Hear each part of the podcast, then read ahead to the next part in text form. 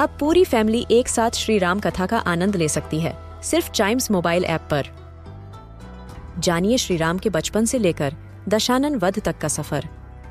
सरल रामायण घर के सभी सदस्यों के लिए। आज ही डाउनलोड करें चाइम्स मोबाइल ऐप एप्पल या गूगल प्ले स्टोर से।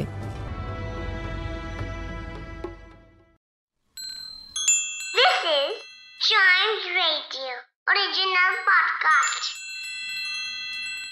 Hello and welcome to a news a day podcast. आज की न्यूज़ ये है कि दुनिया के सबसे दुर्गम और ऊँचे युद्ध क्षेत्र, यानी सियाचिन ग्लेशियर के बेस कैंप को अब डोमेस्टिक टूरिस्ट्स के लिए खोल दिया गया। इस बीच लद्दाख प्रदेश प्रशासन ने भी मनमेराक, चुशूल, उत्सागा ला, हनले और मशकोहो घाटी को टूरिस्ट्स के लिए खोलते हुए इनर लाइन परमिट को भी हटा दिया है।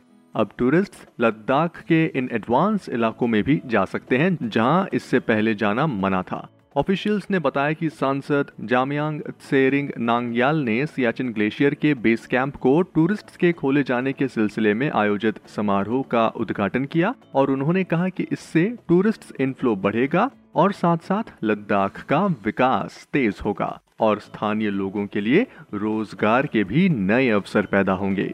और वैसे आपकी जानकारी के लिए बता दूँ, सियाचिन ग्लेशियर विश्व में सबसे ऊँचा सैन्य क्षेत्र माना जाता है, जहाँ सैनिकों को फ्रॉस्ट बाइट यानी ज़्यादा ठंड से शरीर के सुन्न हो जाने और तेज हवाओं का सामना करना पड़ता है। ग्लेशियर पर ठंड के मौसम के दौरान एवलांच और लैंडस्लाइड की घटनाएँ आम है।